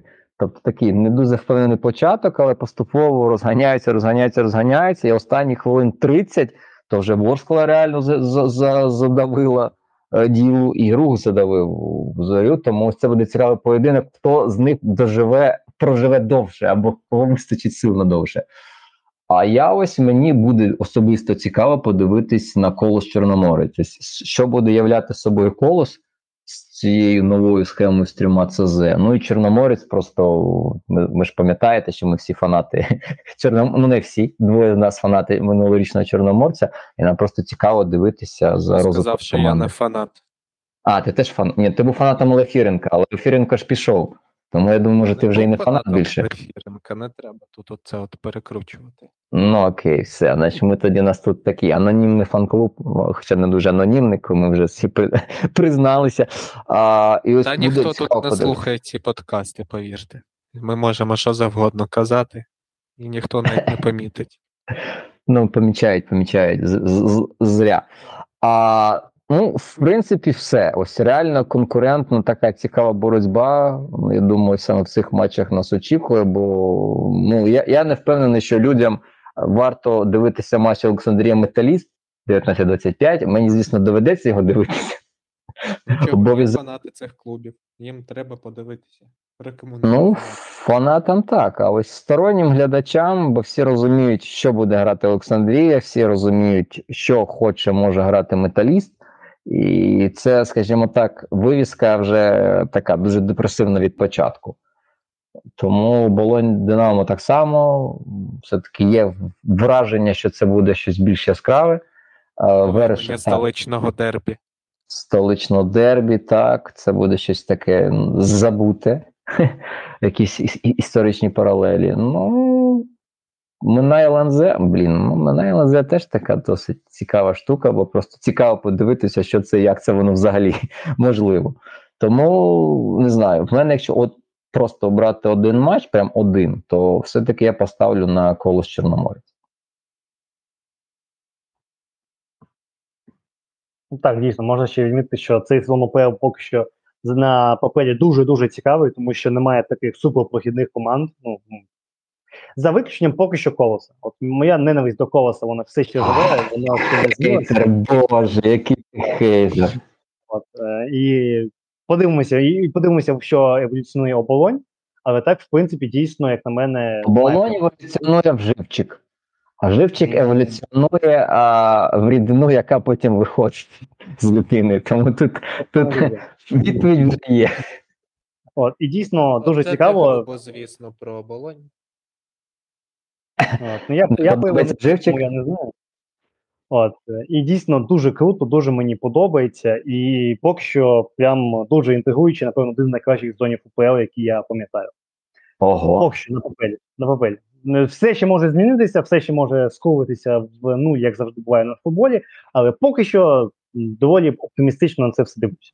Що Скажи чесно, ти почав дивитися УПЛ, коли ми подкасти почали писати? Ні. Ні. Ти інколи вмикав, так? кажу, кажу не, не якби ні.